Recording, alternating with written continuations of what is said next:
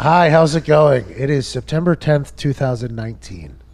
We are coming to you live from our brand new You're welcome. studio. Studio. Studio. Studio. Stay, say it. Studio. That's not how you speak. Studio. His name's Petro. He built our brand new studio that you are either watching on DAZN or on the internet or listening to. Know that we have an entirely new studio that was incredibly expensive. And the guy named Petro from the England town put it together. He'll be our guest later in the show to get to hear all the background scoop on how everything's working. To get a real inside look at things, you're going to want to do one of two things. You're going to either subscribe to the show, tell a friend to subscribe to the show, or you're going to want to go to a live sporting event. Ain't that right, Gumpy? You got it, pal. Put eyes on the product. It doesn't matter if it's a, a sporting event, it doesn't matter if it's a theater thing, mm-hmm. a comedy show, anything like that. There is one company that has the greatest prices for the greatest tickets available to any live event. Petro. Do you know that? I'm about to find out, I think. Everybody on planet Earth and the, moon know that the greatest ticket buying app on planet Earth and the moon is SeatGeek. Let me tell you why. SeatGeek scans all the other ticket buying platforms to make sure you're getting the best bang for your buck. Mm-hmm.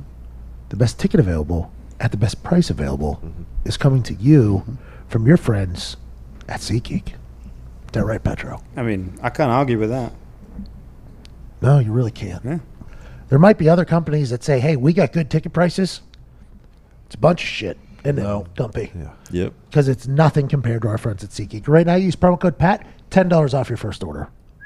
Promo code McAfee, $20 off your first order. Wow. Now you're talking. Little self awareness. If you're from England town and have a lot of money, use promo code PAT to get $10 off because you don't need the $20 off.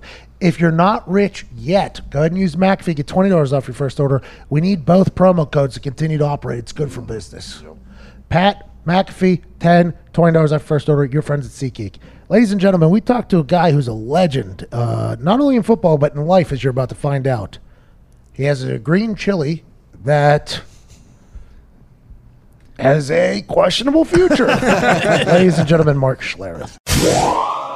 You know, I saw I saw some of your uh, what I see that, that you posted the uh, the Patriots, you know, or the Steelers. They had their their one biggest. They got rid of all their problems, but their one biggest problem they didn't get rid of was the Patriots. It was marvelous, tremendous. Uh, ladies and gentlemen, joining us now, the man that you're listening to is a three time, three time, three time Super Bowl champion, an entrepreneur, an incredible broadcaster.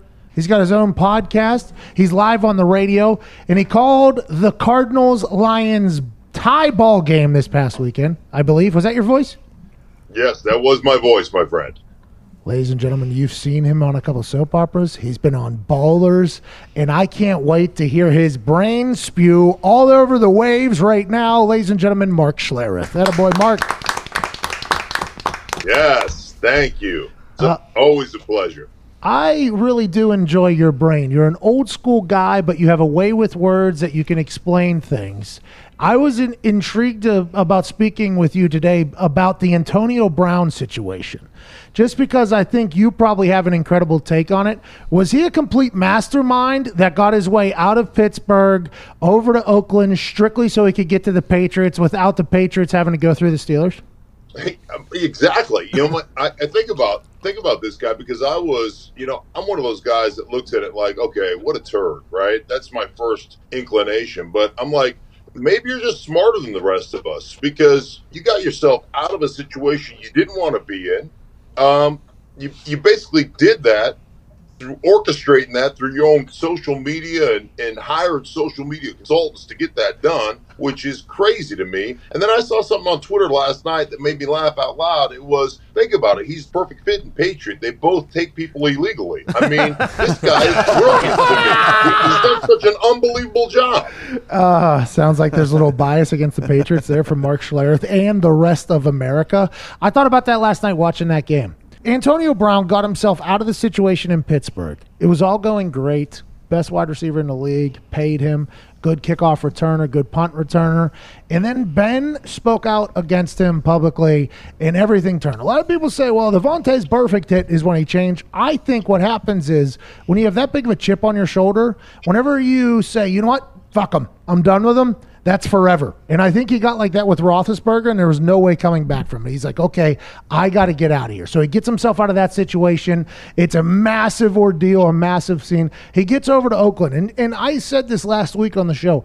I honestly believe he was going to go all in with the Raiders. I think he was like excited to be there. Here we go. We got a whole new start something happened over there where he was like, "This ain't it," and he was like, "I got to get out of here." Him hiring a social media consultant and a YouTube editor to get out of that situation is one of the most historically legendary things in professional football history, I'd assume. But when he gets to the Patriots, Tom Brady and Gisele are basically adopting Antonio Brown. He's living in their house.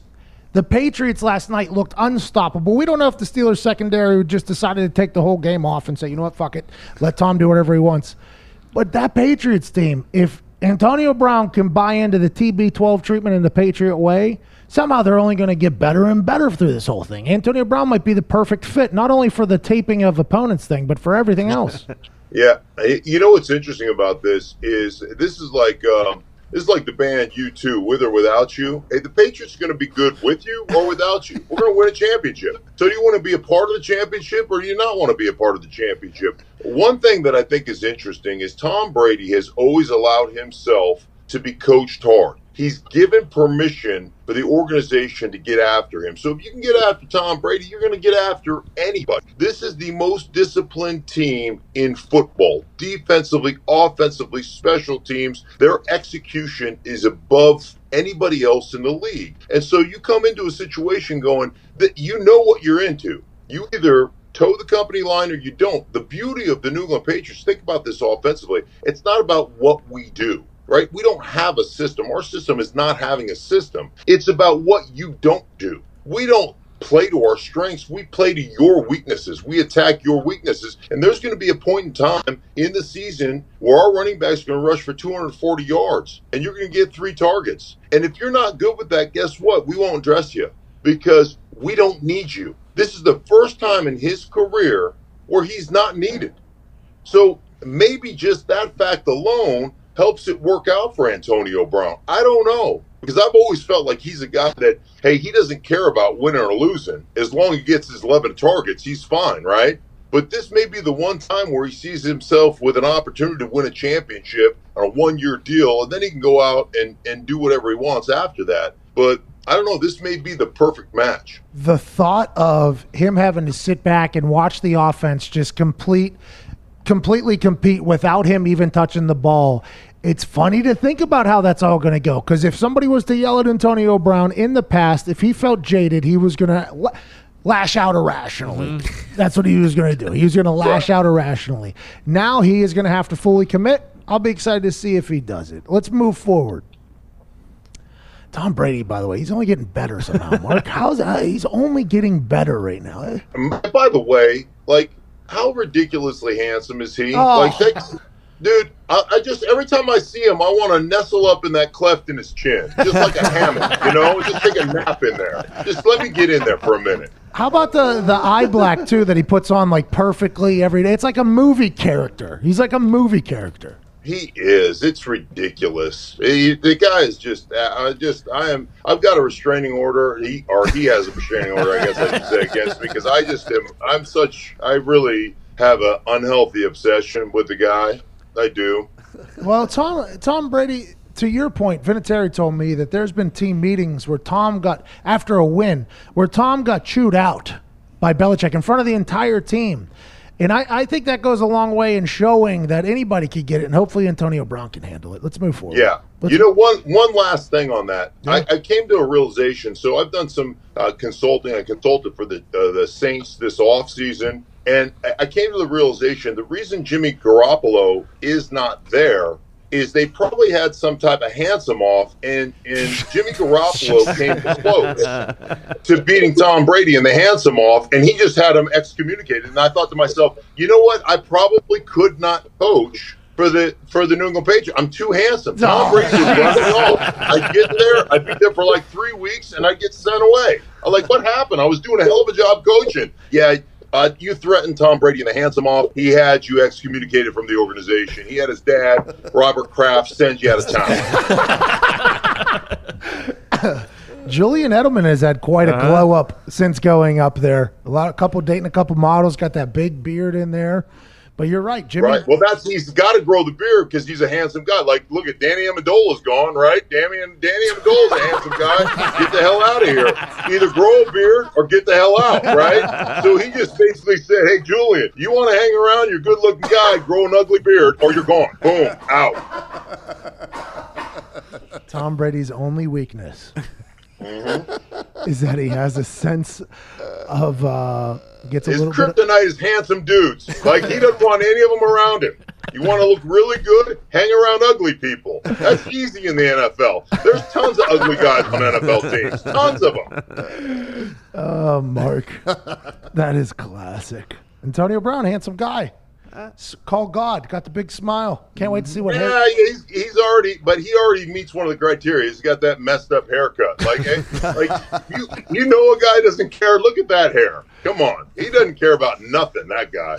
Literally nothing. Uh, The recorded conversation with Gruden immediately being flipped into a YouTube video is just the the greatest lack of fucks to ever be given.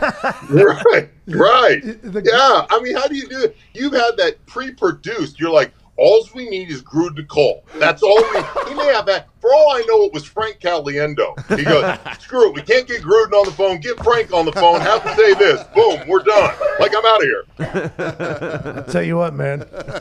That's what Caliendo said. Yeah. right, let's move outside there. Patriots are going to be unbelievable. You got a chance to call a tie yesterday. A Yeah. freaking tie. We can talk about Kyler Murray and Cliff Kingsbury turning it on late. AQ Shipley, starting center captain, leading the way there. Got a solo shot on national TV of him celebrating, yelling with his uh, tats all over him from Moon Township, Pittsburgh, Pennsylvania. we can talk about the Lions being up 17 and letting it all happen and go to overtime. And we'll get your thoughts on the game. I pitched this earlier as my overtime fix so that there are no ties because ties aren't in aren't supposed to be in our game, Mark. uh-huh. Here's my pitch. Tell me why I'm wrong. Okay? okay. On one end of the field, Detroit Lions offense, Matty Stafford, taking on the Arizona Cardinals defense in two point play. On the other side, you got Kyler Murray in the offense taking on the Detroit Lions defense on a two point play. Back and forth, shootout style. Mike Florio pitched this. Back and forth, shootout style. If they make it in, they don't, it's over. They make it in, they make it in, we go to another round. If it is tied after five rounds, bring the kickers out, spotlight, big intro like it's wrestling, music, smoke coming from their feet. They get out there and they have to kick from the same spot with both teams as a gallery, like in golf. Okay? If they mm-hmm. if they both make it, you back up five yards. They both make it, you back up five more yards. Until one of them miss, one of them make. That's a win. Count it just as much as a win in regulation. Let's get this place electric. Couldn't even fathom the gambling that you could do on that now that gambling's getting legal. Why am I wrong? Uh, I don't. I don't know that you're wrong. I mean, the tie just felt like so anticlimactic. You know, I get the. Hey, if you want to do the way that it's done right now, I kind of like the. I kind of like the two point plays. Go two point, two point. You know, it's almost like a, a hockey shootout, right? Yes. Kind of like that. But only you would bring into the the kickers. We need the punters in there involved as well. How are we going to get the punters? Because I saw the breakdown of the punt that won the game, and it was uh, it was tremendous, right? I saw the breakdown. Did you feel like you learned something about punting there? F- I, did. You know what? I was at the University of Idaho. This is no lie. And Uh, one of our punt, we had the world's, we had the, we used to call him the, the best practice punter in the nation. This guy could just root a ball in practice, 70 yards every freaking time. He couldn't punt worth a shit when it came down to game time, right? So we have this punt off, and our coaches, it was Dennis Erickson goes, anybody here can punt. I'm an offensive lineman. I go, oh yeah, I can punt. So I went mano a mano. I ended up losing. Um, I went mano a mano, but I was almost the punter for the University of Idaho. How about that? Hey, was that punt off absolutely electric? I bet. Like was It was it was one of the most electric points of my career. Of course, I never caught a pass. I never ran the ball. so um, the punt off for me was like that was the number one thing I think I've ever done. ah, so It was maybe- the only time anybody actually watched me, right? And and like that something was announced where they weren't dog cussing me because I got a holding call, right? holding sixty nine or something. It was the only time that they they were actually applauding me for doing something on the football field. Don't you think that's interesting though? Because you're out there s- 60, 70 plays a game. Punter's out there five, six times maybe. If he's holding, probably eight, nine times. Uh huh. But whenever the punter or kicker is out there, it is literally all eyes on you. Doesn't even matter about the snapper. Snapper isn't even being talked about. He's a pretty vital part of the whole thing. Holder, don't mess it up. But the kicker, everybody can watch and see if he succeeds or not. For an offensive lineman, it's such a task of the group that you don't really get singled out until team meetings where you got a big ass laser pointer on you just circling every- yeah, every single move. It's kind of an interesting thing that the offensive line doesn't really get talked about until something terrible happens or there's a penalty. There's no real positiveness until the, the team meeting the next day. Right. No, I've always said that this is why this is the difference between offensive lineman and defensive lineman. Like I can whip your ass 65 plays in a row, right? Yep. Third down and 12, critical moment of the game. I get a holding call or I give up a sack, and I'm the schlub who gave up the sack. And you know what you get to do? You get to go to the Pro Bowl. Like defensive linemen don't even think about the game. Like offensive linemen are completely motivated out of fear and paranoia. Nothing good can happen during a football game. There is nothing. If you're making the ball, it is absolute shit. So you just want to live in anonymity. You, you, nothing good can happen for you. Defensive linemen. I, I mean, I play with guys get their ass whipped in a game and come in the locker room the next day because they got one freaking charity sack and act like they won the game. They're like they're completely oblivious to the real game going on. And I'm like, dude, you got one garbage sack and you're you're prancing around like you did something last night. You, they had they couldn't wash your jersey. There were so many grass stains on the back of your jersey. They had to ship it out and get a new one. And yet you're celebrating the locker room like you did something. Defensive linemen, they don't even live in reality. I can't stand them. You know the funniest thing? Think about the funniest thing about a defensive lineman. You can have a quarterback get tripped, right? You want to see you want to see a, a defense. You want to see just four guys fighting. You it, a quarterback gets tripped up by the offensive guard and he falls on the ground. You watch the speed those guys are jumping over the piles so you can tag it first because that's a sack, right? They're just diving over piles like. Uh, I mean, they're fighting each other to dive over a damn pile to get that garbage sack. That's defensive lineman for you. Can't stand those sons of bitches. I'll tell you this right now. That was offensive lineman porn right there. What you Oh, just yeah. did. There's going to be so many offensive linemen that were like, "Thank God, Stink said it." I mean, we've been thinking it this whole time. Uh, you got to respect their hustle, though, man. They get one sack a game. They get beat 99% of the game. They're going to the Pro Bowl, Hall of Fame, everything for the rest of their life. Yeah, Yeah. that's it. That's just the way it is. That's why it's unfair. Well, you obviously did an incredible job at the offensive line position. Uh, three Super Bowls. You played forever, a couple different teams.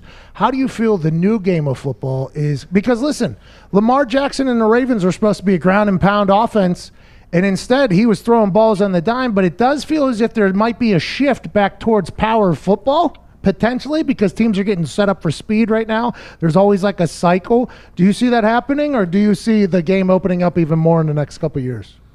Well, I, you know, it, it's interesting because if you open it, if you continue to open it up, you know, the one thing you have to do is you have to protect the guy that you're paying a hundred million dollars to. And one of the ways you can protect that guy is by playing a little smash mouth, is by slowing those defensive linemen down, making them respect the play action game and all that stuff. So uh, it, it's part of it. I think one of the interesting things, the way the league is constructed right now, is so many of these college teams just they air it out. You know, it's all it's all spread, it's all air raid. They're not developing a skill set for most of these offensive linemen. And as I travel around the league calling games, one thing that most general managers, you know, will talk to me about is what would you do in order to teach like our offensive linemen how to play? Because I've been told by multiple general managers, you think it's tough to coach up the quarterbacks in this league. The offensive line, that's been the biggest disappointment. The it's the thinnest. There's a dearth of guys who can play that position um, because they're not being developed in college, and so it's an epidemic. And then you get into you get into the NFL and you don't get to practice, you don't get to have pads on, you don't get to do the things that's required. I mean, there's no greater skill in the NFL than moving a man from point A to point B against his will. Two guys that you know are Oh. incredibly strong, that are all 300 pounds. You know that that's a skill, and it's it starts from your footwork, and it starts from you know driving through your feet into your knees to your hips through your hands. And if you can't do it, um, which most guys can't, uh, you're in you're in trouble, especially against the superior athletes. I, I always I look at it like this, you know. They're, everybody's a gifted athlete. No offensive linemen are gifted athletes. But of the athletes that are on a football field, we're by far the last rung on the ladder. I mean, uh, Pat, think about this. I have seen a, a cornerback move to safety. I've seen a safety move to linebacker. I've seen a linebacker, you know, move to defensive end. I've seen a defensive end move to defense tackle. I've seen a defense tackle move to offensive line. Offensive line is the last rung on the ladder. You go from offensive line, you, you go to fan. That's it. There's no you, you don't go anywhere else. Like you, you don't go, hey, you know, I was playing guard, but I think what I'm going to do is lose 12 pounds and go to linebacker. That that doesn't happen. You, you can't do that. You go O line fan. That's it. You're sitting in the stance. You're fat. That's the way it works. Hey, Mark, that was incredible. I just want to you know that was absolutely incredible what you just did there. Do you think this is potentially, and I'm setting you up to be an old man yelling in your front yard here. Yeah. Do you think the younger mindset and generation of the offensive line is not a glorious position? It is a position where you have to sacrifice all the hype for somebody else to be better. You have to go to hand to hand combat and grit and everything like that. It doesn't lend itself to a guy like me or a lot of people that are kind of growing up now because everything's coming a lot easier via technology and all that stuff. Do you think it's going to be a problem going forward because of the mindset of future generation?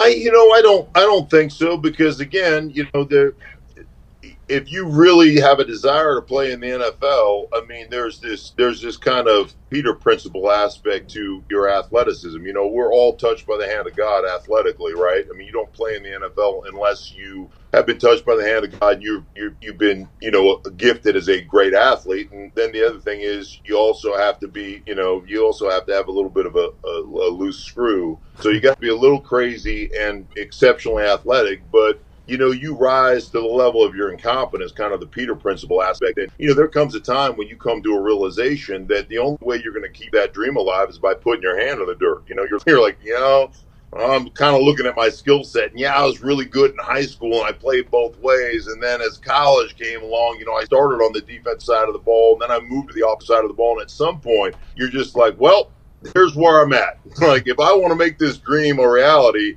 this is the position I have to play. So I still think there's enough of those guys that that love that camaraderie. You know, I mean, I always say the greatest thing about playing offensive line was being in that offensive line meeting room Monday after a game where guys are fighting to take responsibility for mistakes that were made. You know, and it's it's Oh. five guys from different areas of the country that all have to kind of become one unit, and um, it's it's a special room um, by a bunch of uh, by a bunch of like just incredible people. So I, I just have a, a great affinity for it, obviously, and I just I just don't think that's going to change. I think there's going to still be people that want to play that position, mostly because they were forced to play that position because they're kind of the fat kid, mostly. Hey, that was an incredible breakdown right there. I'm, I'm Yeah. very, yeah. You just spit. Hey, speaking of hands of God, you spit some gospel there, man. You know, a Yeah, little bit of- absolutely. hey, we're on in Italy, by the way, so the Pope might be watching. So I appreciate that God plug. You're helping us out Yeah. over there. You really. Um, what you do with the Saints? You said you consulted with the Saints. Are you talking about pass interference penalties, or what? Like what, what was going on now? No, no, they brought me in to talk about. Um, I, I think one of the things that's tough about coaching the NFL right now is nuance. You, you don't get to practice very often. Um, you don't get to practice in pads very often, and so what's been lost is nuance. So they brought me in, and we went through their entire offense, their running game, their you know passing game. They were like, "All right, here we go. We want to run you know, wide zone handoff, 18, 19 handoff. Okay, tell me what we you would do against a two eye, a two technique, a three technique, a four technique, a four eye technique. Um, how would you operate the bubble? What do you do as a center? What you like your combinations and all that kind of stuff. So we went through every scenario that you would face as an offensive lineman versus every defense, and just footwork, hand placement, hat placement and and what I'm thinking on every block. And so we did that through their whole running game and through their whole pass protection game, and um, and just work through every particular scenario. And it was fascinating. At the end of the day, I probably got them to change seven techniques that they were coaching, seven or eight techniques that they've been coaching over the last however many years. Um, hopefully, they play well tonight because uh, you know then I can I can it, like here's the deal. If they play well tonight, I want you to talk about this. If they play like crap up front tonight, then disregard this statement because you know the, those sons of bitches just wouldn't listen to me. That's that's what we go with. Uh, Drew Brees just gets pummeled in the first quarter. right. boom, boom, boom, boom. Uh, that's incredible. Who's in the room? Like Sean, everybody's in the room with you there. Uh, offensive coordinator to a degree, he kind of popped in and out. The O line coach, the assistant O line coach, the tight end coach. Yeah, there was, you know, awesome. I mean, we just kind of went through it. Yeah, it was really, it, it's one of the coolest things I've gotten to do because I've always had kind of this itch and I've had, um, I've had, you know, a lot of opportunities to, to leave TV and, and go coach. Um, but, uh, frankly, I just don't want to take a pay cut is, is my thing. Like, I just, like I know, like Pat, I really like making it has never been a problem for me. It's retaining it that I've had a tough time. that the retaining part of it is is you know the the tough part. Yeah, you can get the money, you just Right. can't keep the money. Absolutely. yeah, that is. Uh, I enjoy life as well. I uh, I understand what you're saying. I have a, a bunch of my boys here. Uh, they probably have some questions. You mind if they ask you a couple questions? No, please, by all means. Good man. Mark, you're a, a giant man who's very good looking. Yep. Uh huh. True. That's many- all. That's all true. Keep going. Hollywood, Hollywood offers. Have you been in movies? Do you get a lot of them? Uh, I have. I've been in uh, one movie. Um, I'm surprised you haven't seen it. The remake of Red Dawn, Oh, where I I, was saw it. Coach Dolan, and I'm I'm surprised they haven't uh, they haven't made uh, Red Dawn three: The Rise of Coach Dolan. I, I'm waiting for the script. But it has not come my way. Um, yeah, you know, it turns out. It turns out. I mean, I'm not really a good actor. Uh, I've gotten opportunities to do it because uh, I'm exactly what you said. I'm big and uh, I am incredibly handsome, and uh, so that's why I've gotten the opportunities. But uh, yeah, I'm not. I'm not what you would call good at acting. Yeah, that's not really what I do. You were on soap operas, weren't you? On soap operas, you were on Ballers. I was on. I, well, here's the soap opera deal, Pat. Okay, so I was on the Guiding Light. I was on the Guiding Light for two seasons. I had a recurring role for two seasons. Now listen to the, wait, wait, wait, wait, wait. The Guiding Light started on radio. Then it transferred to television. That damn show was on for 72 years. It took me two seasons of recurring roles to get it knocked off air permanently. That- I mean, I was there for two seasons. I did 15 shows, and that shit got canceled. Like, how good am I?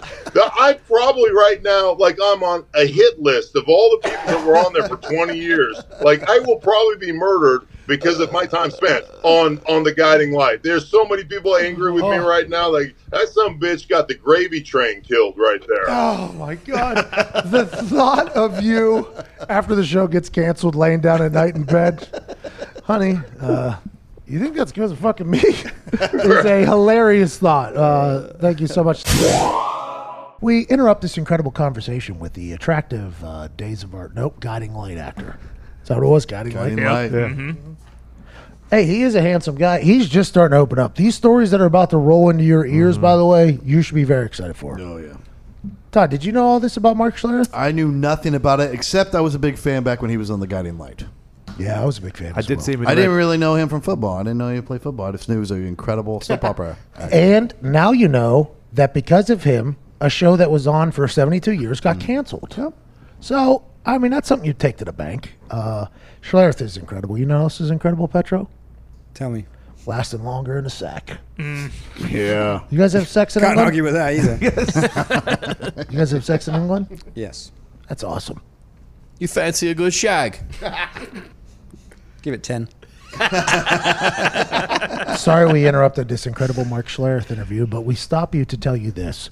If you're going to go ahead and fornicate in the sack, you might as well put on a damn show while you're in there. Mm. And there's one company that's here to look out for you, Gumpy. Thank you.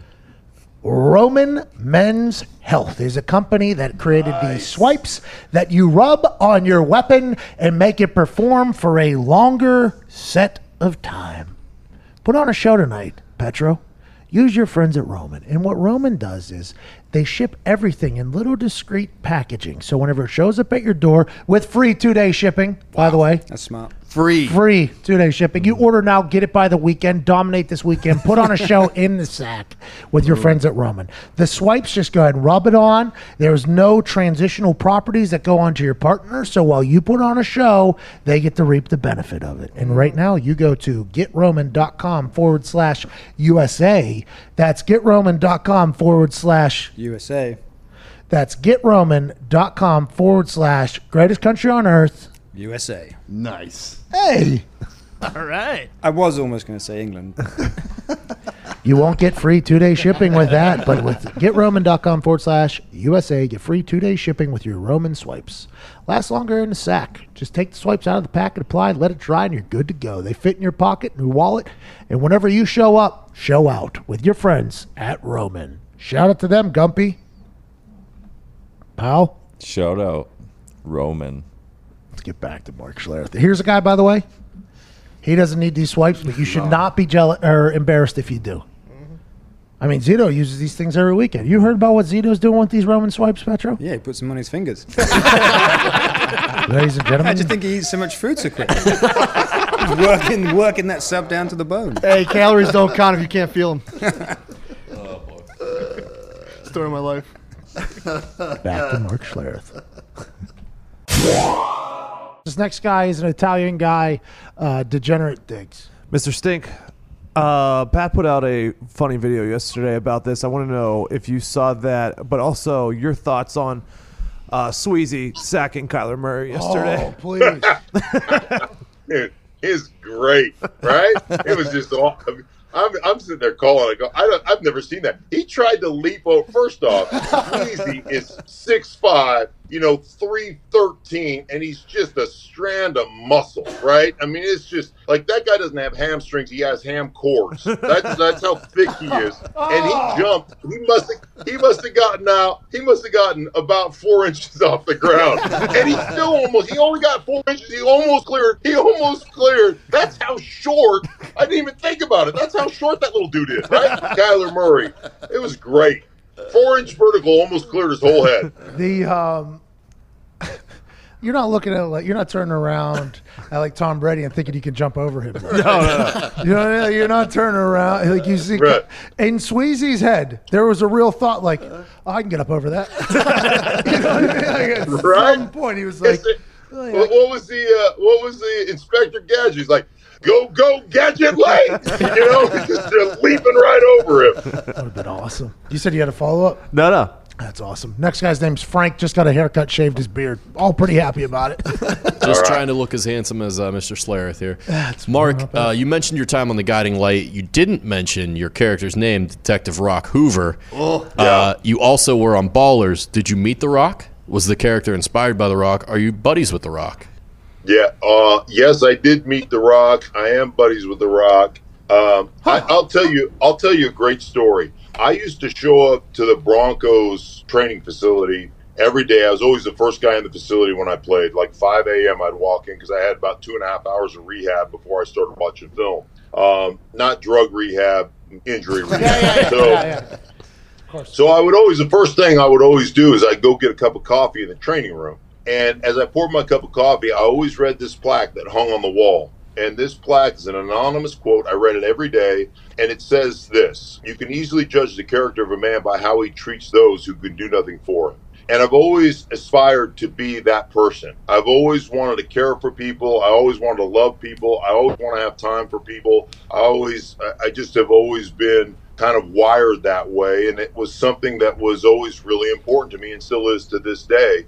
Um, as I travel around this great country of ours, and I get an opportunity to call game, talk about football, and a lot of people have football questions, and I love to sit and talk with people. Um, I'm on the set with The Rock, and I've met him, and he's gracious, and he knows everybody's name, and the cameraman, and everybody behind the scenes. And we're we're filming this scene, and we've got this kid that runs a 40 on the beach and then he you know gets excited because he runs a great time and he's running around he's doing backflips off the boat and he runs up this tree and does a backflip off this palm tree right? And we're all standing around watching this kind of transpires. This stunt man is doing all this stuff. And we're fascinated because he's just doing all kinds of you know just all kinds of ridiculous looking stunts. And all of a sudden Dwayne comes bebopping down the way, you know, he's getting ready to shoot, you know, and he's got his calls in five minutes. So he's bebopping down there. We're all gathered around watching this. He watches this kid do a couple of backflips and do all this stuff.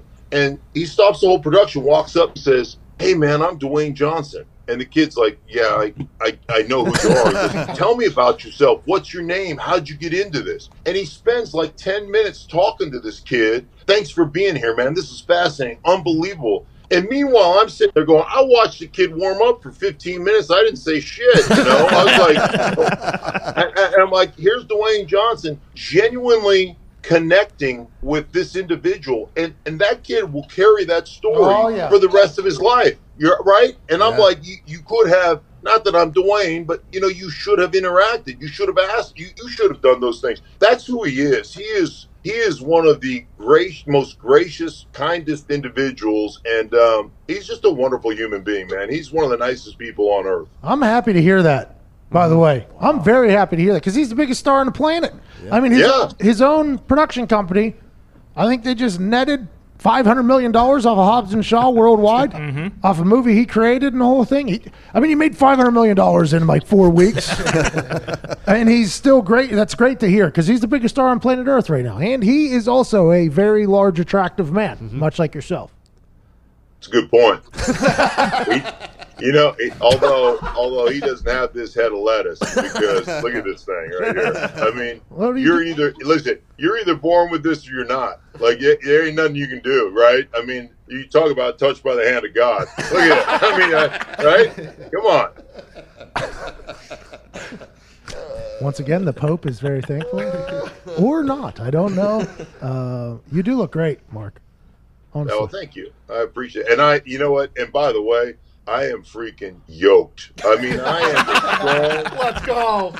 as the day is long. I, I tell you, the other day, I, I guarantee you, the other day I laid down on a bench press 225, did it 36 reps, and just racked it, and was like, oh, what else am I going to do for the rest of the day? Like, I walk up, I walk up to people who are working out, they got like 185 on them, go, hey, when you're done fucking around, can I have that bench? You know, I mean, right? Like, uh. seriously, what are you doing here? You're wasting my time. I'm thinking about opening a gym, Pat.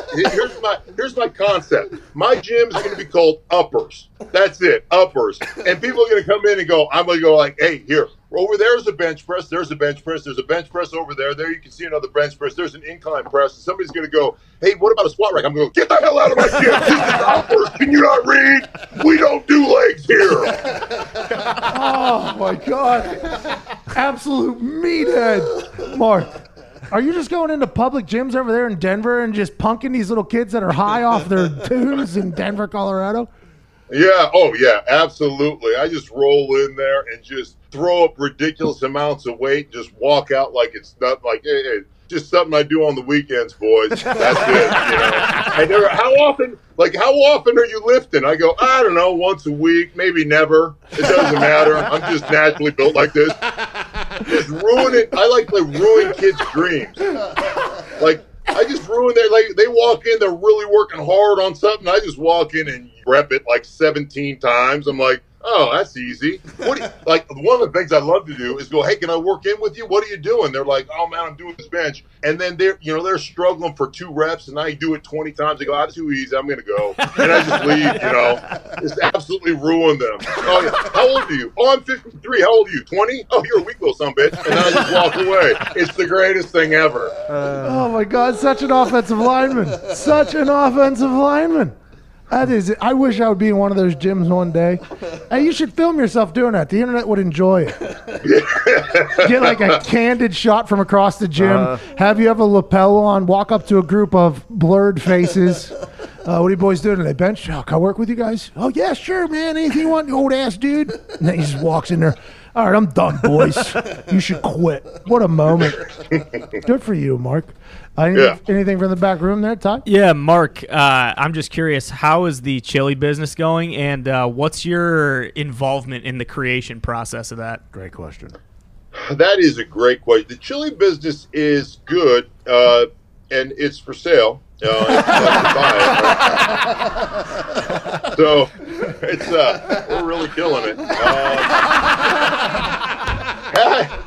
listen, had I known then what I know now, I would have found something else to invest my money in. Like I said, I can make it. I just can't really retain it. Um, it no, it's been it's been great, man. It's been uh, yeah, it's been a 11 year uh, it's been 11, 11 year labor of love. Of course. Um, and one of these days, I, I think I'm going to make a profit, uh, but I don't I don't see that day anytime in the near future. So uh, we just continue to grind. I had nothing to do with the recipe. Here's the deal: some guy I met brought it to me. So my last year in Denver, I hurt my knee on the very first day of training camp. Had to have knee surgery. Now I'm a lawn freak. I'm always in my lawn. I have no hobbies. I zero hobbies. All I do is mow my lawn. I mow it three times a week. I am a freak show. Such a Like- classic old man right there. Right. But no, no, here's the deal. My lawn is better than yours, and I'm going to let you know as you're driving by. Like, I'm just going to let you know that I've got a better lawn than you. Like, I had a dude swing by my house the other day. He rolls down the passenger side window, and I've never met him. I take my little iPod headphones out, whatever, and I'm like, yeah. And he goes, hey, man, stop it. And I'm like, what do you mean stop it? He goes, stop it. I, I, I'm sorry, I don't understand. He goes, just stop it. He goes, every day I have to listen to my wife bitch about Mr. Schler travels more than you, and his lawn always looks bad. You make every guy in the neighborhood look bad. And then he just took off. I don't even know who the guy is. And it was like one of the proudest moments of my you know, it's one of the proudest moments of my just like manhood, right? Like, yeah, my lawn is kicking your lawn's ass. It is, yeah. And I'm not afraid to show it. I'm not afraid to tell you about it. So that's the only real hobby I have. So this dude had a landscaping company. I was playing. I couldn't take care of my lawn because I had knee surgery and I was on crutches for 10 days. They were like non weight bearing for 10 days. And so he swung by and he mowed the lawn. So I um, found him in the neighborhood because he we I lived in a neighborhood that had you know five or six players and a couple coaches lived in it. And I find him and I I thank him and he says to me, "This is God's honest truth. I'm from Alaska." He goes, "Hey man, I make the world's greatest green chili. I'd like to bring you some." And I was like, sure, you're going to bring me food? Great. I didn't even know what green chili was. I didn't even know. So he brings it by. I devour it because I'm 300 pounds. I'm like, this is great. And, you know, we, we, we started this relationship. And the next thing I know, we're in business together. And, like, I, I have no idea how to make green chili. I just know it's delicious. That's like, I'm, and I'm going to eat. So that's how we, that's how we started the business. Hey, that was a good plug, though. Uh, before it goes out of business or gets sold, go and have the greatest green chili on planet Earth. You're from Alaska. How does that happen? I didn't know anybody who's from Alaska left Alaska. I assumed if you're from Alaska, you stay in Alaska, you do Alaska things. You have your own little plane, you fly out in the middle of nowhere. Maybe you get on one of them like crab boats where they're like the people almost die on Discovery Channel, and you just live out in this beautiful place that has the back door of Russia. I honestly thought that was the case. There's not a lot of people coming out of Alaska, I don't think. No, there, there's not. But my dad grew up 112th in Broadway. He grew up in New York City. So we lived in Alaska, but we didn't do a lot of Alaska things. Like, I don't hunt. I've never owned a gun. You know, I, I really, I don't like to fish. I like to catch. Like, there's a big difference to me, right? Some people will be out there all day Like they'll be out there all day on the boat with the, the line bobbing and they'll be like, What what a day. Did you catch anything? No, but man, we saw some fish. I'm like, Are you kidding me? I got about a six minute window. If I'm not catching something within six minutes, I'm like, I'm out of here. These damn fish are these are, I'm, I'm in the dumbest place in the world, right? I don't I don't have any I don't have time to suffer fish. You either jump on my line or I'm out of here. That's that's my rule with fishing. I want to catch. If I, like I'll just go like, ah, screw it. Like, are you gonna go fishing today? Yeah, I'm going fishing. Uh, I'm gonna go to go Safeway. Like I'll go or Costco. Like that's what I'm gonna do today because I know I'm gonna catch something there. I'm the same way. I don't think I could fish if I had to right now. Uh, this next one is a beautiful mind, Zito. Uh, Mr. Stink, uh, I'm a big in the trenches guy. Uh, who's your favorite lineman right now in the league right now? Oh, fa- uh, Quenton Nelson. Come on. He's I so mean, good, isn't he? How, do you Quenton Nelson? How do you how do you not like a guy that they call Earl Grey?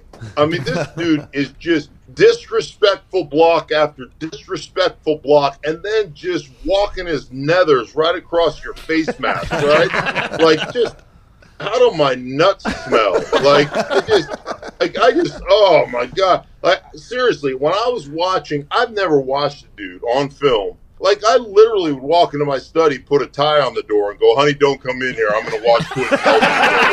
Okay? Like, I'm, I'm, he was like, I, I'm just telling you, man. His college film was like nothing I'd ever seen before. I'm, I'm like, holy Moses! Just give me some privacy. Lock the door. Not tie on the knob. I, I mean, uh, it's Quenton Nelson time, baby. He's got a handlebar mustache too now, just doing it even more so for you. I bet. Oh, Oh. it's it, it's he is he's just phenomenal. It's it is like music. It's like a sweet symphony. He had another night night block yesterday when the DN was going up against the tackle. Yeah, I saw and then the DN tried spinning inside, and Quenton was just waiting for him there. Oh, just watching Oh, the just play? fucking- yeah. Yeah, I mean, just just absolutely just rolling over, dude, and just like standing over and going, "Do you even lift, bro? Do you even lift?" You know, I He mean, just sounds like you. Oh man, He he's sounds like you. Is that how he play? How, is that how you played? By the way, were you just a, a dog out there like you are to these little twerps in the gym? No, no, I, I like I'm more like who uh, Horton hears a who. You know, I'm just kind of scared of my own shadow. I, I like. Yeah, sounds Uh, like it. I did. I never said. I, I mean, I never said two words. I, I really didn't. But I will tell you, my first game, my my first and only fight. I've never been in a fight in my entire life. Um, and my first game in the NFL was in Philadelphia. It was against the Eagles in the vet. They were the number one defense in football, and they had you know Reggie White. They had uh, Clyde Simmons. They had Jerome Brown, Mike Pitts, uh, Byron Evans. I mean, they were loaded. I mean, loaded. And here's this little 10th rounder out of Idaho that's going to start a game in the middle of the season in the vet, you know, and they thought they were going to feast. And I was playing against first round draft choice Mike Pitts out of Alabama. And I was opening a can of whoop ass on this dude. Just, I mean, give like he had no, he didn't know what he was in for, right? And my whole thought process was, I may not be good enough to play, it, but it, nobody's gonna punk me. I am not getting punked today. That was my like my only goal. I may not be that good, but you're not gonna punk me today. And so I'm opening this can of whoop ass, and he, I don't know, it's probably second quarter maybe. He's just frustrated because I am tearing him up, and he took a swing at me, and I guarantee you, I went double fist punch, double hand in underneath the face mask because you can't if you hit somebody in the helmet. you know, it Myles Jack. good. I tried to. No, I tried to break his freaking jaw. I literally tried to break his jaw. I was like, yeah, you know. And I mean, flags. I'm getting peppered with flags. You know, there's a whole slew of people. I was like, I. There's one thing that's not going to happen today. I'm going to get my ass whipped today, but I'm not getting punked because I knew as a like I said, a tenth rounder out of Idaho. Come on, I mean. You know, I knew they were gonna. I, I knew that was going to be something that I had to prove to the rest of the NFL that that I, I belong. So that's the first game, and that's the only fight I've ever been in. Ah, dude. It's incredible. Hey, you're in for a long day with this Schlereth kid. Last week, his first ever game, he did a double uppercut on a. Did you see Myles Jack? Just got paid like $57 million first game after getting paid in the first half. Decides to swing on, I forget who it was. And then when he was getting police escorted out of the stadium, he almost he fought it a couple times. It was like it was like when my mom like had to drag me out of somewhere, and I didn't want like when I was a little kid. That's what it looked like. But he was holding his hand in an interesting fashion. He took a shot at the helmet, directly at the helmet, which I think you Right. na- nailed it there. You never want to punch a helmet. He did that, and then he was holding it interesting. I wonder if he broke anything. That seems like a dumb decision, but I'm not in the heat of the battle as much to know the right answer there. Yeah, um, uh, yeah, I would. I don't think it's ever a good decision to hit, you know, a, a really hard piece of plastic with your fist. Like that's probably not. It's probably not going to end well for you. Uh, Foxy, you got anything for Mr. Schlereth? Yeah, Mark, I'll keep it simple. Who do you think's going to win the Super Bowl this year? Yeah, I'm excited for this. Uh, I'm. Yeah, I mean, how do you bet against the Patriots? They're just. They're just. Stupid. First off, Tom Brady might not be from this planet. He might be an alien. He you is. know, he may be, and and they're just coached better than everybody else. I I like the Saints and I like the Patriots. Um, you know, I I- I think after the last two years, the way the season has ended for New Orleans is. Don't you feel like it's just they're like karma? Like, all right, we feel bad about what we did to them the last two years. Come on, we got to let them in. Um, I feel that way, but uh, you know, New England is is just the most disciplined football team on planet Earth, and they just execute. If you're going to beat them, you have to beat them from an execution standpoint. You have to be willing to go toe to toe with them and not make a mistake, and it's just incredibly hard to do. And they have the ability to do it. Tom Brady and Julian Edelman are 40 and 0 together against AFC teams if they're playing together. Tom Brady and Julian Edelman, 40 and 0 against AFC teams. Wow. That's ridiculous. Yeah, I don't even know if that's a real stat. It sounds like a fake one, but somebody told me that. That seems like they are stats. Hey, if it was on the internet, it's got to be true, Pat. I agree completely. You know what you said about karma there for the Saints after the Minneapolis miracle and then the pass interference thing?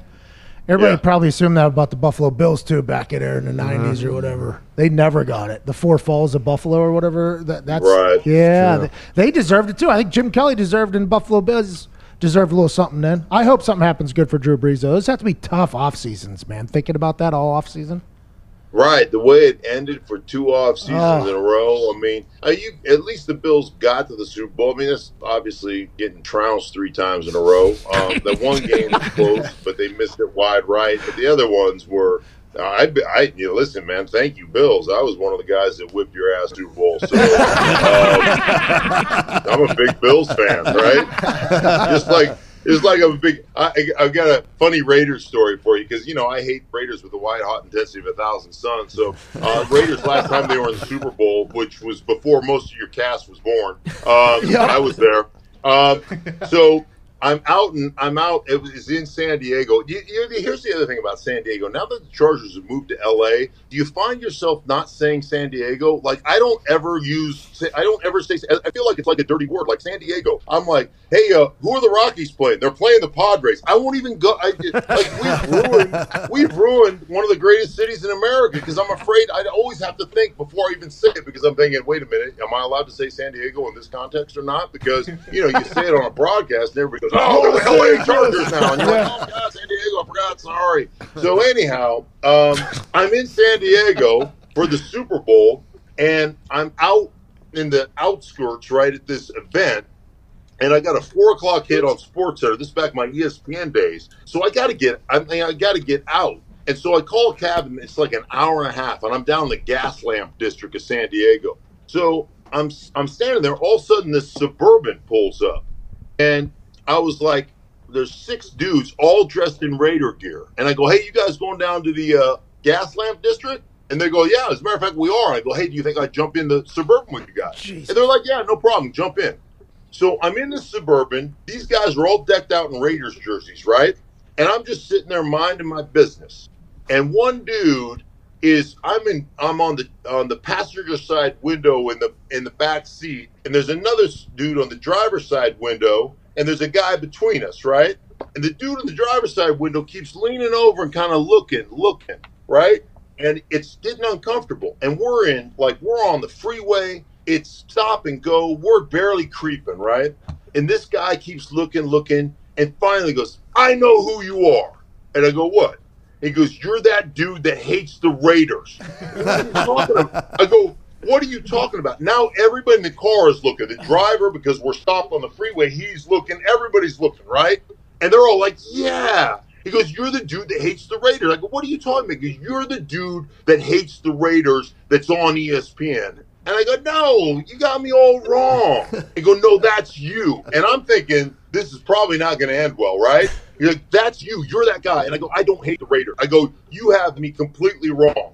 And and he goes, Yeah, you're always dog cussing our team. You're always saying crap about our team. You're that dude. And I go, Nope, nope. I go, I am the guy that played for the Broncos. And I go, But you have me all wrong. I love the Raiders. No, you're always dogging us. I go, No, I love you guys. You know why? I go, Because in my six years in Denver, I was 11 and 1 against your punk ass. the car goes, the car goes, it's it got complete silence. And I'm thinking to myself, I'm either going to get taken out of this car and beat to death, or these guys are going to like, and they just started breaking out howling. And we became like best buddies. I mean, I still, I, yeah, there's one guy I still keep in contact with. It's unbelievable, right?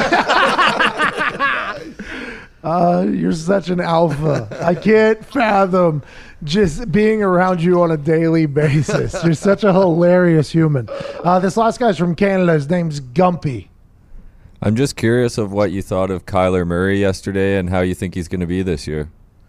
Here, here's the deal, which is interesting. Um, and I said this on the broadcast, and you know, it's kind of sometimes things just flow out of my mouth, and uh, Oh, yeah. after they fall out of my mouth, I'm like, mm, maybe not a great decision on my part. so, at like midway through the third quarter, they had three first downs. The Arizona Cardinals did, and Kyler Murray was awful. I mean, he's missing throws, he's inaccurate. It it was awful. And it just fell out of my mouth. I said to call this offense garbage would be an insult to garbage. Like that's how bad they've been. You know, which I don't know. You know, I might get a phone call from the principal's office, maybe, maybe not. I don't know. It's just how I felt at the time, so I said it right. And so I'm texting with their GM today.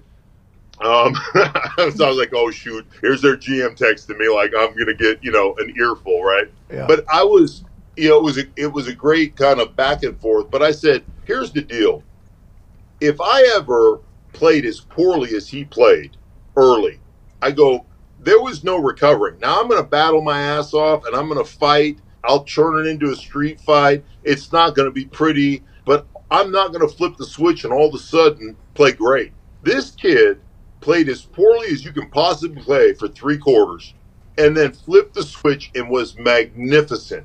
Like the, the the strength mentally to be able to do I wouldn't I don't I'm not I'm telling you, I'm not strong enough mentally to do that. And and to do that and to not get down on yourself and to continue to compete and then all of a sudden find your rhythm and groove and to be able to be that good um that's that's a talent that very few possess. And so i have nothing but the re- respect for the poise and, and uh, the moxie that that kid showed. Yeah, eh, that would be tough. And just a fl- and then once you get hot though, once he got hot, they got hot there for a little bit, and then obviously they tied, no winners, which brings us right back to the top. Ties are stupid, uh, but I'll tell you what, there will be no tie for the greatest first podcast guest since our move to Westwood One. Hey, Stink, you were absolutely incredible today. I learned so much. I learned that the chili business might not be the best investment. uh, might be a little bit of patient. I learned that you don't like to fish; you like to catch. And uh, I learned so many other things today about the offensive line. And Mark, man, I just became a bigger fan of you somehow, which I didn't think was possible. Ladies and gentlemen, please make some noise and buy some chili too. Let's help the guy out a little bit. Uh, ladies and gentlemen, three-time Super Bowl champion, incredible mentor, consultant to the New Orleans Saints, unless they suck. Uh, Mark Schler. that's my pleasure brother thank you man Mark Schler that was incredible there. He was. So fucking funny. And the guy that was with us at the beginning and in the Roman ad, his name's Petro, who built Studio. You're about to learn a lot about him here in about the next 30, 40 minutes. We talk about everything, we cover everything, get you the inside scoop. Speaking of inside scoops, the Action Network mm-hmm. gets you on a fast track to not only gambling, but investing in yourself. Yes. You can track all of the bets that you make on the Action Network app. You can also read all the intel you need to know about who's betting where and why. What's the sharp money doing? What's the smart betters doing? Oh, they're doing this. What's the public money doing? Oh, they're doing this. Well, I probably shouldn't do that. These people have big old casinos. These people are broke in the streets. I'm gonna bet with who the people with the big casinos have. And the Action Network has all that information for you. Did you know that, Petro? I did not. Holy hell. Right now, you go to getaction.app forward slash Pat, and you can track all of your bets. You can track all of everybody else's bet. You can even specifically fade somebody. For mm-hmm. instance, let's say Diggs, who's on a heater right now. Heater. A heater right now. Heater. Catches a cold in the gambling world. It'll happen. You can go onto the Action Network, see what Diggs is betting, and fade him mm-hmm. because you can follow along with all your favorite gamblers. Plus, it'll keep you updated up to the minute on whether or not you're winning or losing your bet. If you see the green dot, what's that mean, Gumpy? You're winning. You Green see that? Dot City. You see that red dot, what's that mean, Diggs? Losing. Loser. You don't want those. You want a lot of green dots, and you will if you read the information on the Get Action Network app. I love them. I'm a big fan. Made me a better gambler. Join Green Dot City like me and Diggs at getaction.app forward slash Pat. Back to the conversation. Can we get a good shot of Petro sitting on the casting couch, This is, please? this is the first time I've sat down in a month. That's your fault. It's not my fault. It is. Excuse me, sir. Hey, TV one does not have a signal. Uh-oh. That's a telestrator. Zeet's messing with it right now. Is that my What's- backdrop? What's going on there? That's just like that comes standard with the TVs. Do you think he took that picture? I mean, I've been around. What have you Is that broken, my Z? I I sit down for 30 seconds and you break it. Seriously? Oh, wrong input. Oh, Classic. Classic. Yeah, that's what she said, Z. Not to him. Not to him. She did. Uh, You don't know that. the English voice that you're listening to, who is currently sitting on the casting couch uh, alongside old Canadian Gumpy, is a British fellow who built this entire studio. He's kind of been living in our office. Uh, and when I say this, I mean this. A welcomed resident here. Not Oh, everybody. yeah. Not that doesn't happen with everybody. Uh, the guy who built the studio, studio, uh, Petro. All right. Hey. You're welcome. Thank you, Petro. Uh, Pleasure. you live in Los Angeles full time? I do. And you just travel around building shit for the zone? Kind of. Normally smaller than this. Or Is it- shorter. Is this the biggest task that you've been sent thus far? For the zone, yeah. Oh, where'd you work at before the? Uh, in the UK. When did you move to America? Three years ago? Four years ago? Three years ago. Are you an American citizen? I am not. Neither's Gumpy. We can't even fucking pay the guy. The whole couch. the whole couch. He needs visa tip, bro. Uh, he needs visa tips. Uh, what? This, ICE, ICE are coming for us, Gump. Lock, lock- lock the door. I had no idea it was this difficult to become an American citizen. By the way, I'm learning a lot through the Gumpy situation. I, I had no idea that it was going to take this long. Gumpy's never going to become a citizen. Not he's not allowed to be paid for his work in America. Surprisingly, for a country of immigrants, you're very selective. Funny how that works out, isn't it? At some point, we went ahead and turned off the revolving door. About a week before Gump put his paperwork in. Pretty accurate, probably. yeah, I guess. Um, this in, this studio is incredible. Not bad, huh? It's very I just put nice. your latest toy in, too. Look. Yeah, we got a telestrator. We got a touch screen. Yeah. For those watching at home, um, I wanted it to be an active studio. You know what I mean? I wanted to be. You're, able you're an active guy. Thank you. Will you say studio? Studio. Studio. Studio. This is the Pat McAfee studio. So what I wanted was the telestrator. I wanted the whole thing, just because if it had to happen, I wanted to be able to do this one right. here. you know what I mean? I like, uh, yeah, you see that? Yeah, it's nice. Thanks. What do these two have in common? Accent couch. It's an accent couch. Accent cushion. Yeah. It's an accent. It's the divide between us. Yeah, but it just everything came together in such a beautiful fashion here. How long did it take to build this studio? If you had to guess, mm, The build, like a week and a half. but get it completely outfitted with all the technology and all the all the shit. I mean, we were pushing the eleventh hour this morning for our mm-hmm. live show. Yeah. I mean, there was buttons being pushed at 9:56. We're like, "Oh, we got it! Oh, yeah, we're gonna be able to go live." You really can't. You've moved into this office Oh, basically yeah. and been working Yeah, yeah. 20. I have a groove in the couch out there now. I wouldn't sit in it. Will you ever come back to Indianapolis? I'll be back to fix stuff that you break.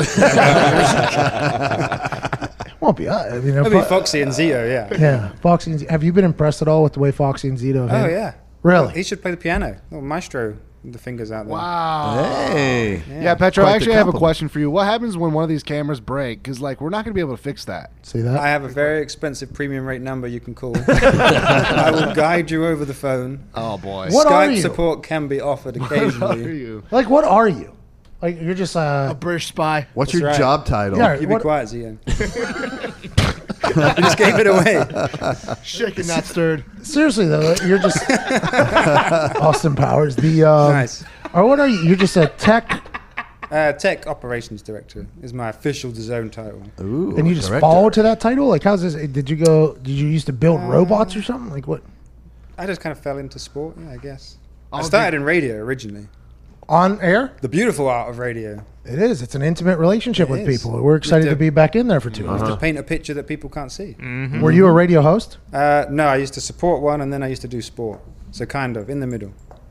So when you say do sport, that's just an entire category of things. Uh, football, well, my football, soccer, cricket, The boring rugby, one. speedway. You ever seen speedway? Yeah, it's right down here. It's Indianapolis 500. It's a it's a town that's filled with a lot of uh, kind of shisty, shady people. Speedway. Also, my favorite gas Speedway- station. Yeah, it is a great Really? gas station Fol- here in the middle of America. Formula Oh, Uh, no, just like local sports. So Oh, okay. rugby, soccer, speedway, cricket. And you would talk about these things. I do like some of the news reporting, yeah, and then Oh. went, then went into like engineering. Uh, this is Petro coming to you live from a sports station. Well, I actually had I worked for the BBC, so you have elocution lessons when you work for the BBC. You have a person comes in, and they sit with you until you can talk, so that your voice stays in one long bar when you look at it under a wave meter. So that's why everyone on the BBC sounds the same. Really? But le- less so now because now they're all about regional dialects and people being from your area. well, that's big because I have a terrible accent. That kind of comes and goes depending on the word. Zito, go ahead and hit that. Don. See that? Our show would have never existed in Britain. Britain, Britain I just learned. Probably not, not so long ago. but now they like the regional, or they like people that sound like the people. Not everyone talks like the Queen. Speaking of the Queen, happy you brought her up. She is a popular figure over there. I wondered where that was going. Well, I didn't know how I thought, you was guys. good. I thought you were going to reveal your secret crush. I have a crush on the Queen. Sure, anybody that can have six corgis, have everybody paying her, and she's uh-huh. always professional. Yeah. It seems always on, and uh, never happy in public. It appears she's No. never Are they happy. not allowed to smile? Yeah, you're not allowed to smile. she is not allowed to be happy. No. The Queen isn't like, hey, you know what? I still got people in Canada paying a tax to me, and she can't be happy about that. She's not allowed to be happy. Is that a real rule? I doubt it. It seems She's like just it, though. very proper. Have you ever seen a very prim, proper, posh person be overly happy? Well, they're, always, they're always just ambivalent about everything. It's like they've just won the lottery. Does this oh, That's lovely. Does this happen in Britain too? When you're when you get like uh, let off of a crime, you're acquitted or whatever. Do they say the charges have been dropped uh, against the crown? Is that the they That's were a u- great question. Probably. they were saying like in Canada that was the vernacular they were using. What was that for? What? Uh, if someone was if like the case was dismissed here in the U.S., they would say be, they would be like the charges have been dropped against the crown or from the crown. That's incredible. Wow. The Queen, though, very well revered over there. For the most part, yeah. Yeah, It every- go, I think it goes in waves, depending on public opinion. she's a figurehead, right? Easy. I mean, she's a Easy. literal figurehead. Yeah. She's on stamps, money, coins. She's not making decisions. she's not making decisions. whoa. Yes, I'm she sure is. she chooses what she wears each day. Well, yeah. well, that's why she. That's why she's so angry all the time because she's got to fit in that corset every day of her life. the DAZN No, that's that's that's her husband. Are you allowed to say? Am I allowed to air? Am I going to get buried in England because of what you just said right there? Nah. Is he? Is he like?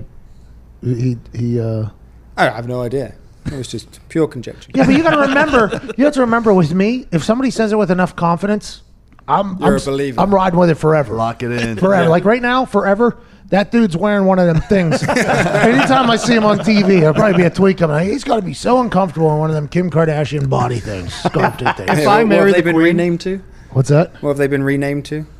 Uh, body shapers. Spanx. No, it was the kimono, wasn't it? Then everyone was like, "You can't call, you can't call that a kimono. Oh, That's been yeah. around She for got thousands got of years." You maniac." what were you thinking? How All do you your guys- business advisors should be sacked. How do you, Sacked. how do you guys feel about Megan? Markle. Oh, now now you're getting. Oh, let's get to Now it. you're getting into the, the red tops and Yeah. Yeah, it's hey. going one way or the other. Yeah. Uh huh. We got an American princess. We like that. We're a big fan Yeah, of that. big fans. Mm-hmm. Yeah. An American has cracked the case. The big article that I last saw in on a UK tabloid was about tax returns. So if you're a US citizen, no matter where you live and work, you have to pay US taxes mm-hmm. forever uh-huh. mm-hmm. until you decide to not be a US citizen. That's what you're getting into, What Gumpy. was that in Yeah. the Guardian? Uh, it might have been actually. Look at him. Hey. Hey, You can read. anyway, Canada. I Thought we were a team here. hey, pal. Oh, I'm sorry. but yeah, it, the tax returns. So she has to file tax returns, but she's now an employee of the Crown.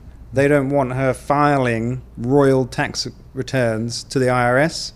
So there's a whole big thing going. on. Taxation without representation, but flipped. Yeah, Megan's got to throw some tea. but She's got to uh, throw some tea into a thing. the the IRS says you have to declare gifts.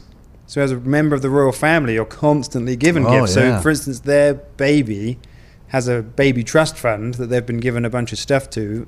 The baby is technically a U.S. citizen under Megan's IRS return, so she's meant to declare all the babies. Gifts. Oh, I love this. Oh, it's a mess. I just love The UK this. is in up, uproar about it. Oh, I couldn't even find Yeah. So we got to send some of our money back to America, is what they're thinking, because basically that's Yeah. what's happening. Yeah. I'm pumped up about that. I'm excited to see how that all goes. Suddenly, you'll see the royal family are very poor. That's straight mental. Yeah. Hey, let, hey, you need to let uh, your people know back there, like the royal family. The IRS is some real gangsters. They're Oh, I going to get believe that it. money. Oh, hey, yeah. the IRS is going to get that money. There'll be someone on the door of Buckingham Palace. What's up, Queen? Yeah. Uh, that daughter of yours that's from America, she owes us at least 14 of these Mini Coopers. They don't give a shit. I mean, she thinks she's pretty big, but they put Wesley Snipes in prison. So, that is the litmus test for how right. big the corporation is. Yeah. Welcome back to the show. Uh, things are going really well. About to wrap it up here. Mm-hmm. Petro's got one more or two more ha-has in him. I think you're going to enjoy listening to. I had to stop to tell everybody this, Petro. You can get as many massages, you can do as many stretches, and take as many ice baths as you please. If you're not getting a good night's sleep, you're not recovering properly. Do you know that, Petro? I believe it. Sleep is the answer. Last night I slept like a baby. You know why? Hmm. There's a lot going on. 45 people were in the office. We're launching a live show, worldwide live show. We got all this going on, this going on. I slept like a baby. Do you know why? How? CBD PM. Oh, that makes sense. From your friends at CBDMD. It's a little dropper that has a mint flavor to it.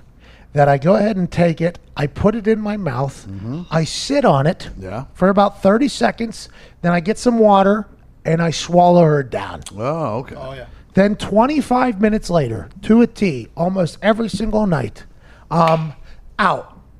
like a light. Like, Like a, a light. I think we have to pay for that. I think you guys were too on rhythm that we're going to have to pay for That that. was too much of a harmony to not be billed. yeah, we're going to be billed by uh, October's very own. Um, okay. Just got a heads up that this ad will be edited out of the Germany cast. So if you're listening or watching the show in anywhere but Germany, you should know that CBDMD is the greatest remedy for you. Not only do they have CBD PM that puts you to sleep, it's an incredible thing that knocks you out in about 25 minutes. Also makes you feel better because you're recovering mm-hmm. overnight. CBD gummies are also a delicious CBD infused gummy that come in a 30 count of four mixed flavors. Tropical, mixed berry, strawberry, and orange. Take about an hour before bed to help you relax and unwind. CBDMD is looking out for you and your body to feel your best. Right now, use promo code McAfee. You get 20% off. Holy hell. That's promo code McAfee for 20% off. Take your CBD PM, your gummies, make it a regular routine, and your sleep will be better than it's ever been before. Wake refreshed and take advantage of all that CBDMD has to offer. Big thanks to CBDMD. Sorry, Germany, you didn't get to hear that. Nine. That's what they said to that commercial, actually. That is. But your, we'll- your boss is editing it out. The nine? No, the CBD ad. Oh, gotcha. Who's boss? Zio, Evan, and Ty's boss. They, they have a boss. Yeah. Who's their boss? Who's that? You know exactly who that is. Oh, and we're back to the conversation. How do you think this relationship with us and DAZN's going to go? Good question. Honestly, Well, how long have you been with DAZN? uh, well, that's interesting because the zone's new. I've been with the company that owned the zone for five years, but the zone a year, Oh, a year and a half. th- that's how you got the job because you were with the company for five years. Kind of got up there. Okay, we got this guy Petro. He talks about sport and he uh, he knows the tech stuff pretty Yeah. good. He can plug in some cables. He'll do the job. I'll tell you what, you are an impressive in- individual. I mean, honestly, you very thanks. are. The, uh, I had a lot of questions. Uh, you do. You're like a better Zito. Wait, what is that supposed to mean? Better It accent. means my liver and kidneys are in way better condition than that pate you're carrying around. Oh my god! My liver did not deserve that. There's a new rivalry in our office that has captivated everybody. Yeah. Originally, it was Todd versus technology. uh, Todd McComas would battle against technology. Hard. Anybody could can get it. Emails, uh, delivery systems, Our t-shirt company. T-shirt. Yeah, everybody could get it because he battled with tech. Todd versus tech was a real problem. I like it.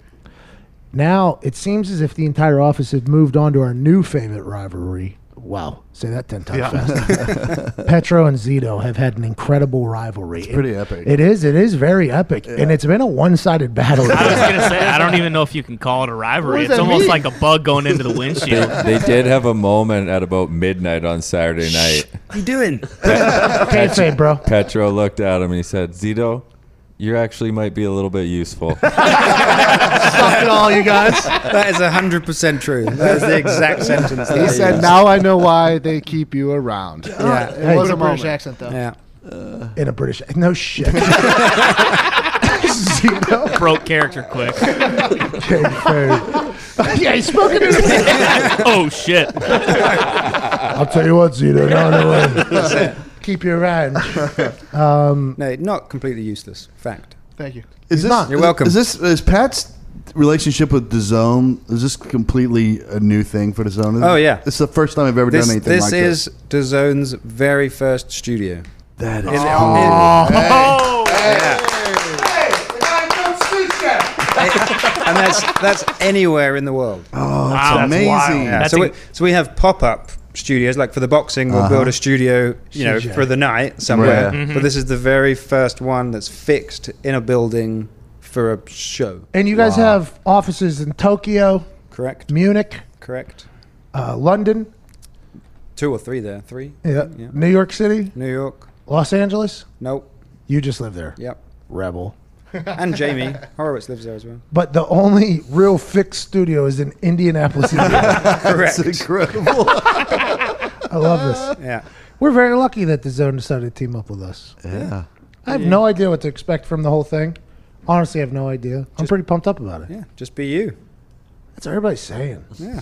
Sounds. But we like a plan. did we did have a GD drop by the call, goddamn by a caller, first caller, and right before I go on air, I'm I'm stopped by one of the zone execs.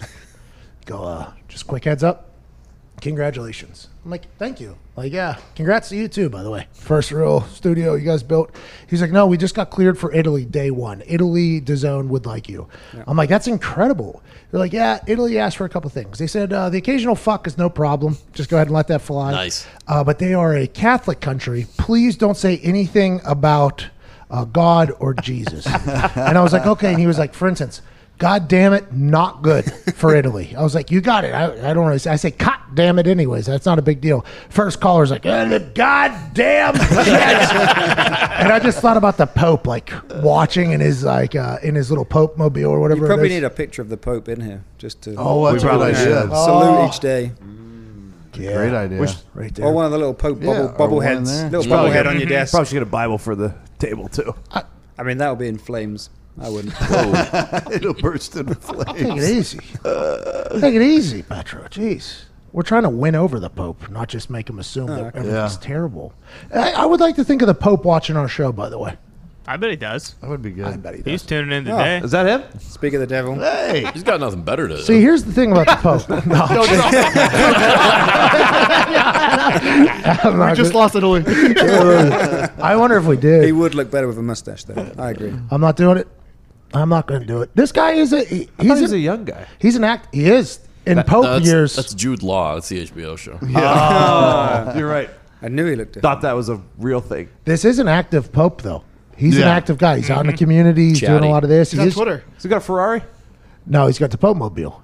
Yeah, That you don't need Ferrari. a Ferrari if you got the Pope Mobile. I thought no. I thought one of the popes had a Ferrari. This guy's probably the guy. If it, any Pope had a Ferrari, it'd be this particular Pope with the Ferrari. Well, it's Italian made, so he's allowed to drive it around. exactly. I mean, Do they do they still choose popes Oh yeah. the same way with the whole Yep. seat situation and mm-hmm. everything? and the smoke? Smoke, comes up Yeah. when white smoke comes. But like the that's how you seat, know. the seat has a hole in it and a quick. Oh. yeah, that's true, right? Are you?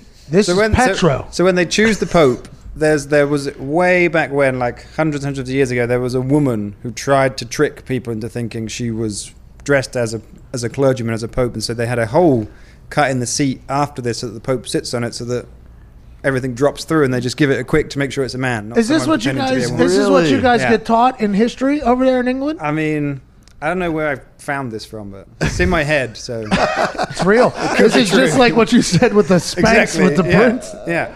Oh man, it may be true. I assume you know. The more Lambo. yeah, it was then, a once, Lambo, then once, they, once they've selected him, then the smoke goes up and everyone. Yeah. We don't know much about the Pope. No. I don't think there's a lot of talk about the Pope. We mm. used to be a Catholic country. I think we're not really a Catholic country anymore. Tim McAfee, fun fact, went to Central Catholic in Pittsburgh, Pennsylvania. With Dan Marino Oh, graduated dang. the same class as Dan Marino. That guy was cold. Ice cold. Always a blizzard when Dan was around, from what I've been told. What's interesting here is these people were praying while looking at the Ferrari. Father, Son, Holy Lambo. Spirit. Sorry, that You was on gotta me. bless your Lambo before you drive Yeah. it. Yeah. Surely. And I think I think the Pope is even given a little best wishes thing. This guy's doing the uh, Matthew McConaughey. uh, right here. This guy has just come from a no power clue lunch. what's going on. This guy's like, uh, I'm actually uh, Jewish, man, but I'll have a good time here. I shouldn't have this. Should never have given you this screen. This telestrator awesome. It is awesome. That is absolutely awesome. I think this relationship with DAZN's going to do well. For as long as they keep giving you things, yeah. Like any good relationship. Yeah, that's the way we like You it. just got real deep there. I will let you know. Just got real, real, real deep right there. Do you like American football? I don't want to say no, but I won't say yes. Did you listen to Um, Mark Schler's interview um, earlier today? A little bit, yeah. I was busy doing other things. me too. I mean, what do you want from me? well, you were doing your work and I was doing my work. what was the biggest problem with this studio? Oh, that's a good question. Thank you. You're welcome. Um, Appreciate that, man. probably the workflow side of it. What do you mean by that? So, like bringing graphics in, moving video around, sending things back and forth. Anything to do with Zito. Is what he- Yeah, yeah. Basically, yeah. with Zito. So is Zito the point man right in between? ba- basically everything between Zito and Foxy. That's the, only- most complicated area. the only issue we have had in building this six-figure studio revolves around two men, Yeah. Zito and Foxy. Yeah. You guys are gonna figure it out. Yeah, that's what we do. That's what you guys do. Yep. I saw a little bit of stress in Foxy's eyes though Yeah, yesterday, you're not lying. and I saw some deer in the headlights look at a Zito. Mm-hmm. I think it was locked on the whole That's time. that's just diabetes on its way. Zito do not deserve that. We don't deserve I this. could eat grape. I could eat grapefruit. Yeah, yeah. Uh, we don't deserve the studio. Zito didn't deserve that. Petro, we're so lucky you went to work for us uh, in the studio and made an incredible. It's incredible. We're very lucky. You're welcome. We're It's been excited. great, great getting to meet you all, hang out with you all. Hopefully spending it's- too much time together. A lot of time. I was about Too to- much time. Hey, I was about to just disappear. I never talked to anybody again. We had close to seventy people in our office. It felt like the last couple of days. Pat was getting tapped on the shoulder every like 35 seconds. Oh, can I get your Fast ear for and something? Furious. Pat, hey, Pat, hey, Pat, can I borrow you It for was something? eighty percent the same person though. Yeah, but but it was a lot of questions that had needed answers. I just didn't expect to have to do them right in the middle of everything happening. But I'm happy we're here. It's like the preseason. It's like training camp. You Uh-huh. get sick of everything until the regular season happens. I was about to disappear uh, after the last two days of everybody from DAZN in this office, everybody from everywhere in this office. But this morning we kicked off the live radio show. Everything went out, went off without a hitch. It was fun. Hey, and now we get. Hey, Now we go. now we go. Now we go. Yeah. Now we go. Day one done, Hardest day of the year. right? Yeah. People say never, never, ever forget your first day. Yep. I'll remember Triple H on the line. I remember our first caller, Josh, uh, upsetting the Pope Yeah. Yep. and p- possibly getting us canceled from an entire country, the boot country. Uh, I'll remember just go ahead and flowing and recreating the NFL o- overtime rules. I remember Schlereth, and I'll never forget that the only problem this studio has is Zito and Fox. You've summed it up. yeah, this has been an awesome day. Uh, cheers to all of Oh, you. that's that's strong. What are we doing? What's there wasn't there was no reason for that. Too much power. Too much power in my hands. Gonna take buttons away from them. Don't worry. Uh, yeah, I guess. I'll make something in front of it. We'll be back. we'll be back on Thursday. Heartland Radio is out tomorrow. Live radio show 10 to noon Eastern Standard Time all week. We're giving away an Escalade. You have to watch to win the Escalade. The way it's working, Zito, is what? Keywords every single day for the next uh, four days. And then you l- lump them together. Yep. And then on Friday afternoon, we're giving away a Cadillac Escalade. But you have to watch to win. It's a 2017 Escalade, not a lot of miles, a lot of buttons. I hate it. I bet you'll love it. Get it out of my driveway and into yours just by watching the Pat McAfee Show live on Dizzo. And don't just go sign up on DAZN all willy nilly. Go find the links that we put out there. Use that link. Mm-hmm. Because we get 20 bucks per. yeah. And somebody has to pay for the studio. That's right. This studio. It's all about kickbacks. Yes. Somebody's got to pay for Petro's flight back to Los Angeles with us. That's us. right. I'm still stuck here. How long are you here for? Till I get a flight. Did anybody ask us how long we wanted you here? There was never even a thought. That doesn't matter now. He told me he was off to China next. Are you? That's in a couple of weeks. Yeah. Do you say China? China. Oh no, you, it's 'cause China. You, it's because you went to that school at the BBC. That's right. By the way, BBC also means something very different.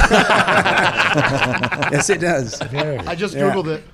Oh, see- Do And not- now everything's gonna put crash. that on the screen. now everything's gonna crash. Uh, we can't thank you enough. Thanks for fucking with us. Have an incredible day from myself, Gumpy, Petro, Nick, Diggs, Todd McComas, Foxy, Zito, Ty Schmidt, and everybody else from the zone and our office. We can't thank you enough. Thanks for fucking with us. Ty Schmidt, hit the music. Uh.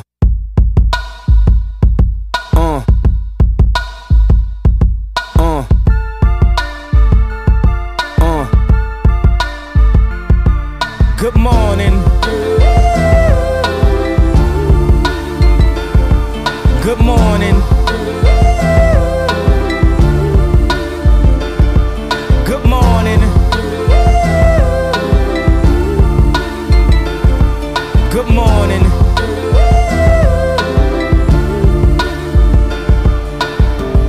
Wake up, Mr. West, Mr. West, Mr. Fresh, Mr. By himself, he's so impressed.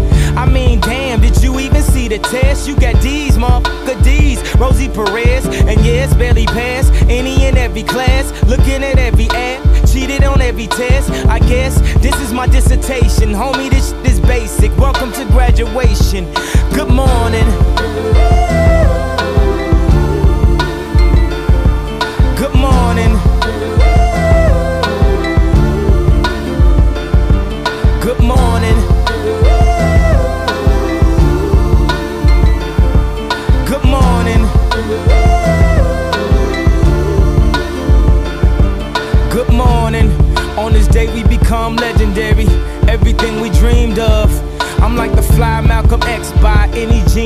Necessary. Detroit red cleaned up.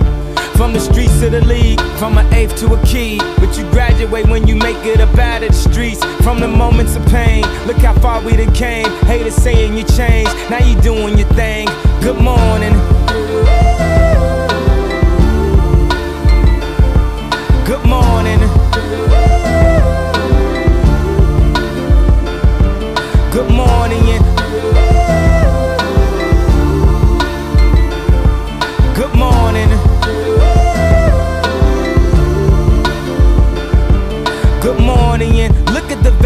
Victorian. Scared of the future while I hop in the DeLorean. Scared to face the world, complacent career student. Some people graduate but be still stupid. They tell you read this, eat this, don't look around, just peep this, preach this, teach us Jesus. Okay, look up now, they done stole your streetness. After all of that, you receive this.